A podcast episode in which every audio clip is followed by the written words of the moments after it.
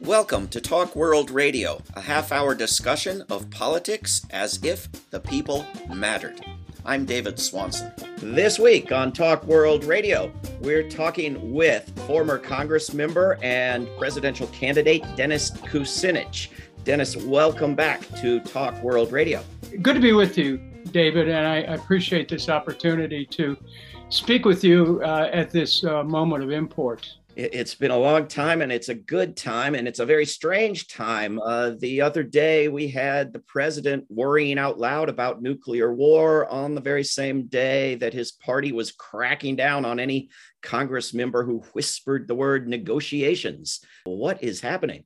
It's a significant uh, error for the Democratic Party to make uh, support for the war a test of party loyalty I've never seen that happen before. I mean, when I led the effort against the Iraq War, eh, organized 125 Democrats to vote against it, there was no talk about party loyalty. As a matter of fact, uh, Richard Gephardt, who was a Democratic leader at the time, uh, and who went and stood next to President Bush and uh, supported the war, told all of us, he said, look, you got to make your own choice on this. This is one of those issues. Yeah. There's a different kind of uh, feeling in DC right now where uh, things are so polarized. Uh, members are are are forced into taking positions that are against the interests of their constituencies and also against the interests of their of their better knowledge and understanding even even when Johnson was there and a war on Vietnam and you were expected to support it and wave the flag, there were exceptions, right? There were there were people who spoke their minds and and objected uh, every now and then, weren't there? Yes, uh, and this is uh, this is why we're we're in a very dangerous period right now, because when uh, consensus develops from enforced support along partisan lines uh, being driven at this point by one political party, the Democrats.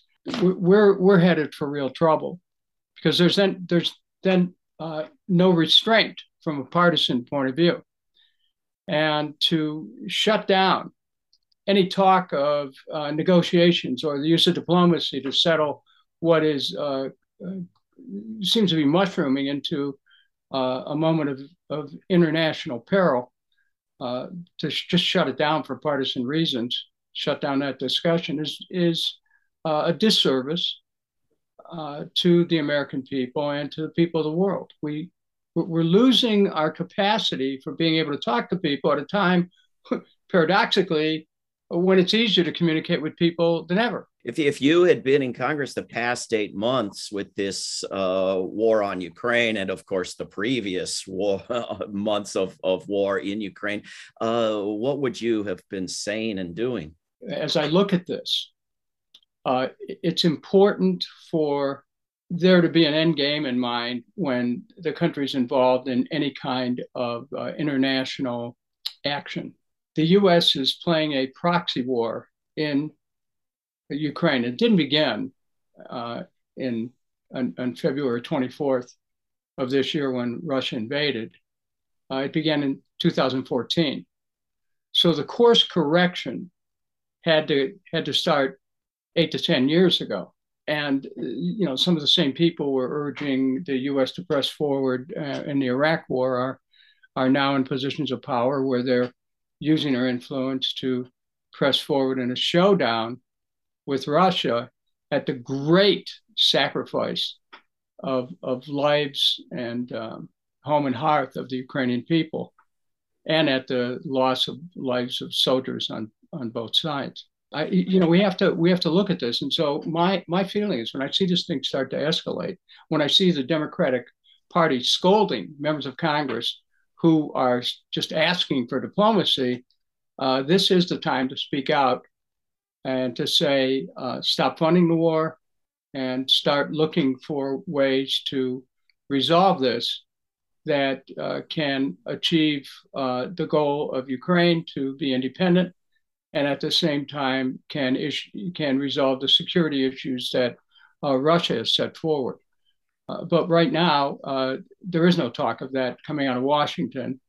It's uh, only of uh, sending uh, signals and words of escalation.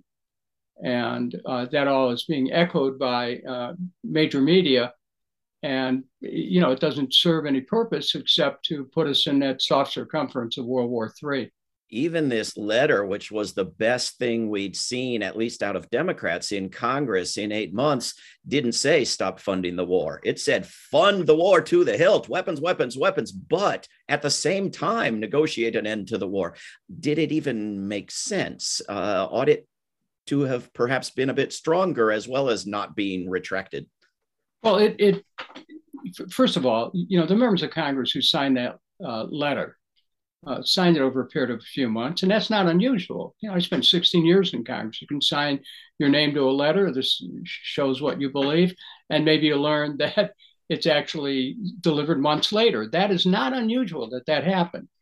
Uh, what is unusual is that the political forces that came to bear on the individuals who signed that letter uh, uh were in the interest of continuing the war and of not seeking any uh, negotiations or diplomatic resolution.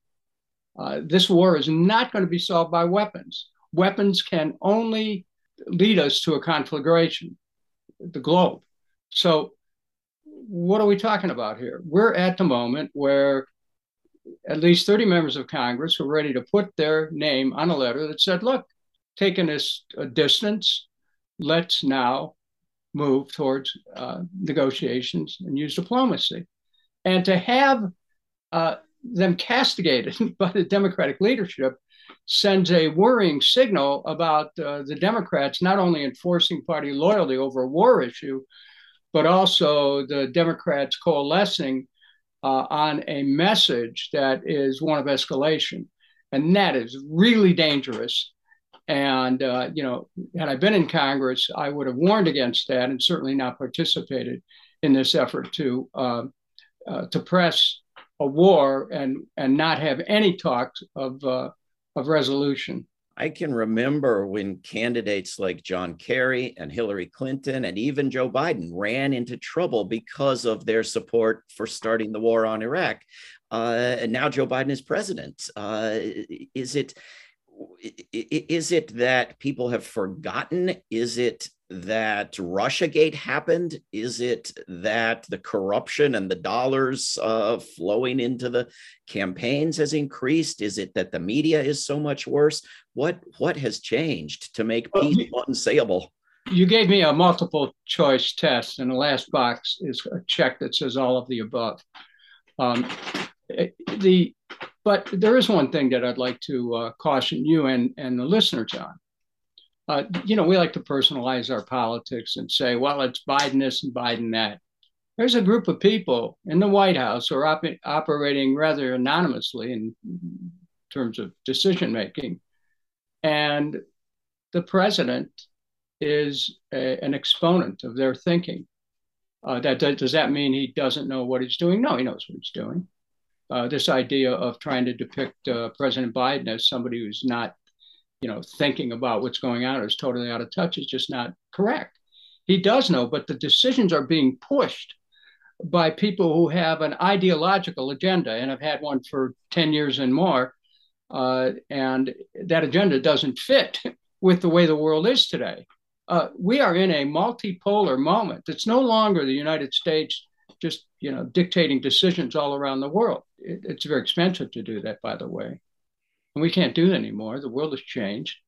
Uh, while the world is indep- interdependent, interconnected, it's also we're also seeing as a result of some deficiencies in U.S. politics the creation of uh, rather loose alliances that are coming around in a an agreement that they don't want to be dictated uh, uh, by the United States with respect to their economic policies and their security policies. So, you know, and, and to be quite specific, you know, it's not only Russia, it's China, it's India, it's Brazil, it's um, uh, South Africa, it's, uh, you know, as of late, Saudi Arabia and other countries who are just saying, look, uh, we're going to follow our interest, and our interests may not be identical with those of the United States, and you're just not going to strong arm us to tell us what we have to do uh, in order to satisfy the uh, the economic needs of, of America. Look, I voted against the China trade agreement, for example. Okay, I saw way ahead of time about where it's going to take U.S. industry. I I would have voted against NAFTA. I wasn't in the uh, Congress then, but I made repeal of NAFTA one of the uh, planks of uh, of the platform that I put forward through uh, two runs for president. So you know, I'm I'm looking at the trade agreements right now, and we put ourselves in this fix. The United States did, and uh, you know, if we don't like it, then let's change our our policies, but don't create wars over this. Uh, and you know, how did how did we end up with these skyrocketing uh, energy costs? Well, we created sanctions that reduced the supply. We created policies that cut us off from uh, cooperation with nations that could provide, um, uh, you know, oil and gas. You know, it, this was a choice. It, it's not like natural force in the market caused that. Yeah. It's a choice that we made. And if, if we're complaining, and our nation's leaders complain about it now, but hey, somebody's got to take responsibility for the choices that were made. And uh, and so, where does this all lead with respect to Ukraine? Uh, you know, I've been to Ukraine. I, I, you know, I, I represented the community that has strong Ukrainian uh, population, and it's heartbreaking to see the carnage that's taking place in that nation. But it didn't just start on February 24th of 2022. It started in 2014 when the United States overthrew a uh, an elected president in Ukraine and put in their guy uh, and uh, proceeded to take uh, steps to encourage the Ukrainian government to move against uh, eastern Ukraine, which was, you know, was primarily Russian-speaking people. And, and you know, this was not necessary, but this was yeah. part, this was part of a of a of an effort, a continuing effort to throw aside uh, agreements that were made later at Minsk and to uh, continue encircling uh, Russia and create uh, what the Russians saw as security threats uh, uh, under the aegis of NATO. but what's absolutely flabbergasting about all this is that NATO was never going to let Ukraine in. The United States wasn't going to get Ukraine into NATO. Russia was concerned about Ukraine joining NATO. That's how a lot of this started as, as a flashpoint. And this whole thing's been unnecessary. That being the case, uh, diplomacy should be a little bit easier to resolve this, uh, except that the Democratic Party has officially renounced it through forcing the rejection of of uh, of a of a letter sent by 30 members of Congress, which is just a small, you know, percentage of the number of the number of Democrats are in the Congress. So th- this makes no sense. And uh, David, I want to go one, over one other point. You look at um, in the in, in our lifetime, we've had some very important moments of diplomacy. And, you know, few more notable than the fact that 60 years ago, to this very time, President John Kennedy got together with Nikita Khrushchev of the Soviet Union and was able to hammer out an agreement that averted a nuclear war. You know, everyone agrees right now, well, that's what happened. Uh, but, and then you go a little bit further, you go to 1972, uh, where Richard Nixon, uh, famous uh, hawk and anti-communist, makes the initiative to open up diplomatic relations with China. You know that was unthinkable, but again, it was about you know it was about diplomacy, and then you can go to um, the Camp David Accords in 1978, where President Carter brought together Anwar Sadat and Menachem Begin to finally end the uh, conflict between Egypt and Israel. And then you can, you know, go a little bit further into um, uh, George Mitchell's efforts to uh, bring about a Good Friday Agreement. I, I, you know, recent American history is replete with examples where a State Department that was animated to find solutions to things could could do that. I mean, that's what we, that's what they're there for. But instead, when you have a State Department which is dedicated to keep, you know, winding up, uh, stem winding a war uh, that can only end badly for our country and for the world. We're speaking with former Congressmember Dennis Kucinich. The, the war in Yemen, which has thus far killed a lot more people than the war in Ukraine, actually saw the War Powers Resolution used successfully to pass an ending of U.S. participation in that war by both houses when they could count on a veto from President Trump. Then for two years, nothing. And there's no Congress member Kucinich we can go to and say, would you force a debate and a vote? Every single member of Congress is simply obedient to their party's leaders. The, the general thinking, if it can be called that, that they'll give you is, well, it's better to just leave the threat of doing that hanging out there for years than to actually do it. Am I crazy? to prefer that there be someone in Congress willing to, to force a vote when the so-called leadership won't to, to finally end a war that they gave such passionate, urgent speeches about ending two years ago? Well, you end a war a couple different ways. One is a, with a privileged resolution you bring to the floor and you force people to vote on it. You know, I I I did that, you know, on many occasions. Uh, you also end it by cutting off funds for any connection whatsoever with uh, fueling that that fire. Uh, you know, we we are seeing uh, this um, uh, this condition in Congress, which comes from a, a couple of things. Uh, first of all, newer members of Congress. You're seldom going to find a new member who wants to take on the entire uh, leadership of his or her party, especially on issues like this, because you know if you've only been there one or two terms, most for most people, you're just trying to get your way through and you talk to other members and you try to you know get your sense of equilibrium about being in Congress. It takes a certain amount of chutzpah to uh, just tell uh, Democratic leaders, "Look, I'm I don't agree with this. I'm not going this way." And uh, you know, you have to figure out how to even get time on the floor of the House to express your opinions. I mean, that's a kind of you know, when you get into Congress, you got to figure out all these things, and nobody teaches you this. You have to find out on your own. So the newer members of Congress are at a disadvantage immediately um, and to have a more senior member, it's unlikely they're going to take it on because a lot of them hold important positions in the Congress, uh, you know, committee chairmanship, subcommittee chairmanships. And it just that's the way the system is set up. It can reward people who uh, who support uh, uh party views and can punish people who don't. However, what further complicates it is something that you just raised, and that is if your party has control of the White House, uh, you may not be inclined to do anything that would challenge the White House. Now, Speaker Pelosi has historically been very supportive of any Democratic president. And that's something that it, shouldn't surprise anyone uh, because there is a sense that uh, we, you know, we hang together collectively or we hang individually. And so uh, she has been very supportive. And she works uh, cooperatively, collaboratively with uh, the White House. Uh, that's how the trip to um, Taiwan came about. It wasn't because, uh, in my opinion, it wasn't because she initiated it. It was because she was asked to do that by the White House. And they had plausible deniability. Well, the speaker has her own approach. No, she she never has ever made a move that would be contrary to a Democratic White House. And that's the way she functions. That's the way that she has wielded power. And you know, if you understand that, it's easy to figure out what's going on.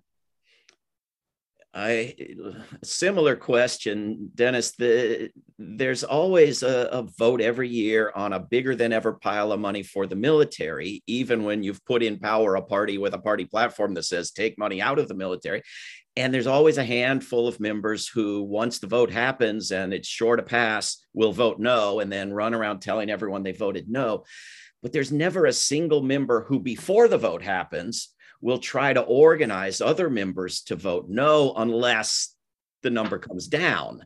Uh, and a couple years ago, there was going to be this defense spending reduction caucus, and they were going to do this, you know, and then I guess you got a Democrat in the White House and it just evaporated. But am, am I crazy to think it would be better to organize a, a group of no votes on the spending bill in the House and not need the Senate and not need the White House than it is to keep putting forward these bills uh, to reduce military spending, they'd get, you know, a dozen or two votes, uh, you know, co-sponsors. But if it were to ever actually pass, would need the Senate and the White House uh, to take well, let me, let, let me um, uh, answer this. Uh, first of all, from my own personal experience through 16 years in Congress.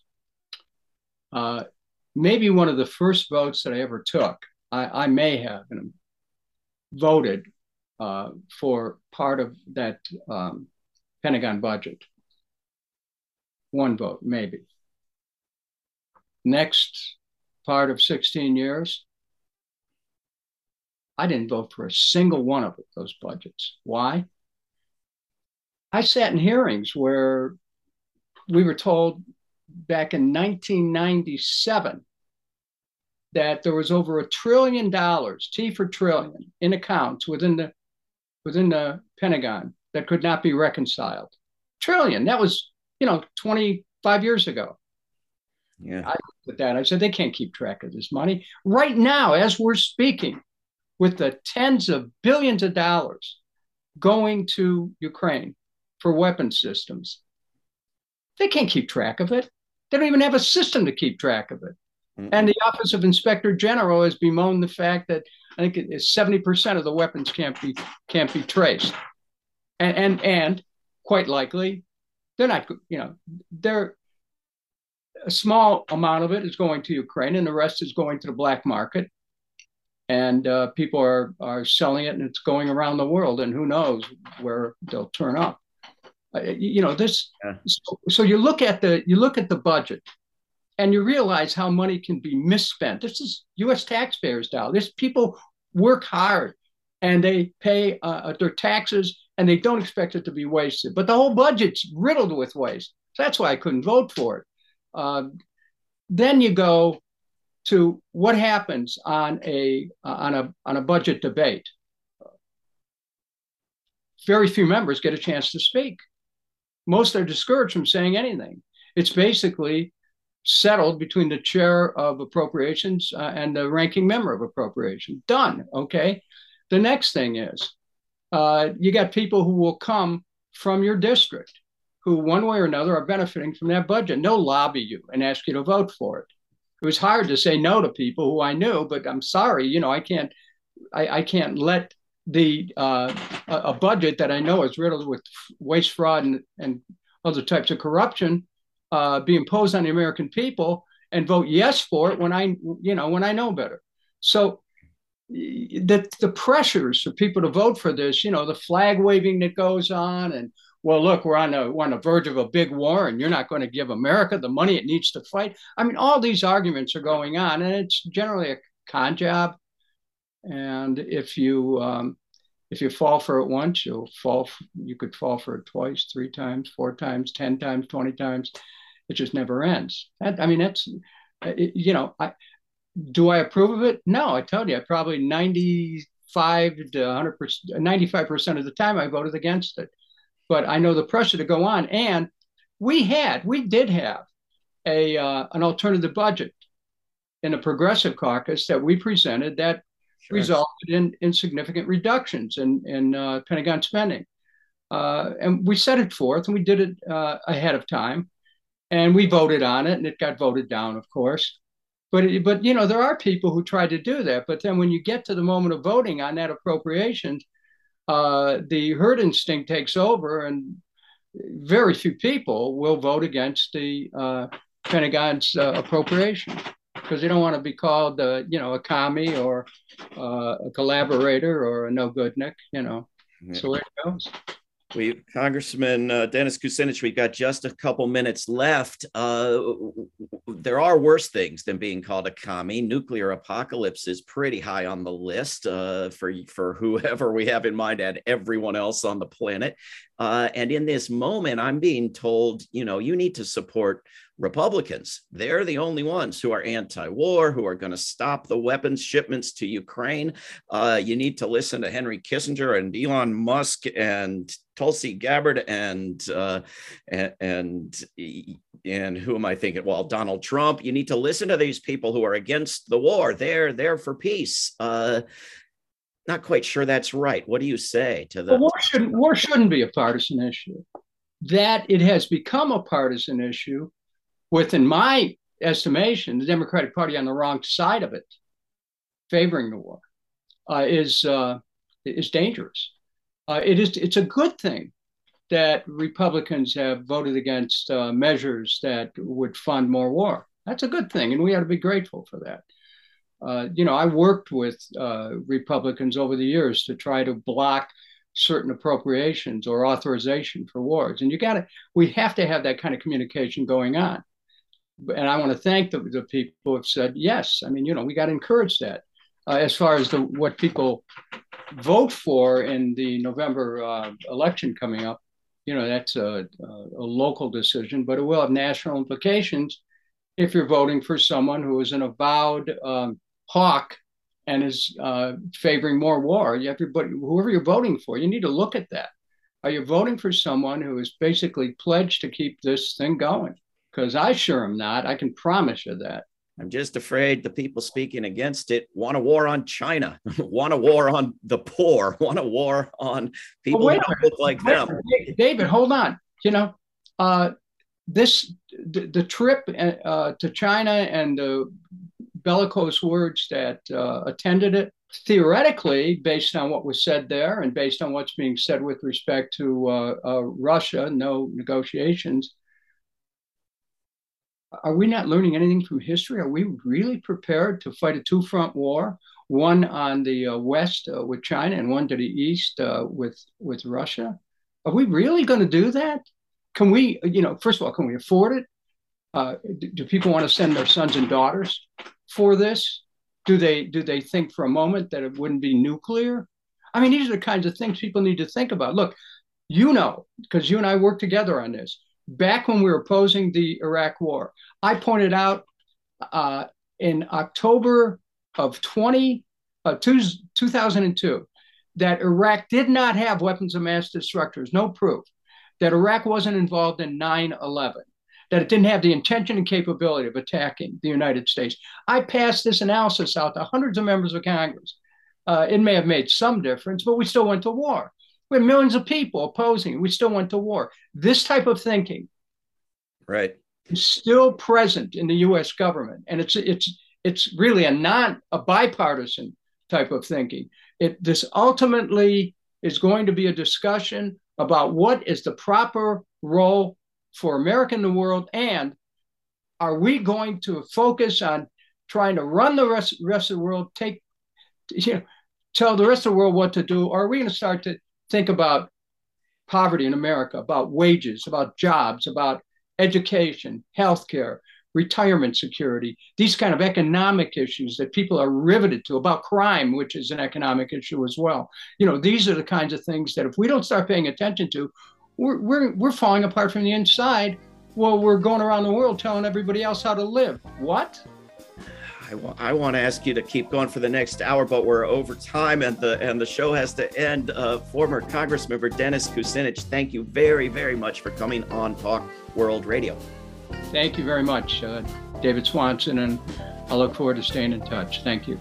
Okay, I'm gonna click stop recording. This is Talk World Radio. I'm David Swanson. Take action at rootsaction.org. Help end war at worldbeyondwar.org. Read or listen to today's Peace Almanac entry at peacealmanac.org. All past shows can be heard at talkworldradio.org. Talk World Radio is produced in Charlottesville, Virginia, and syndicated by Pacifica Network. There is no way to peace. Peace is the way.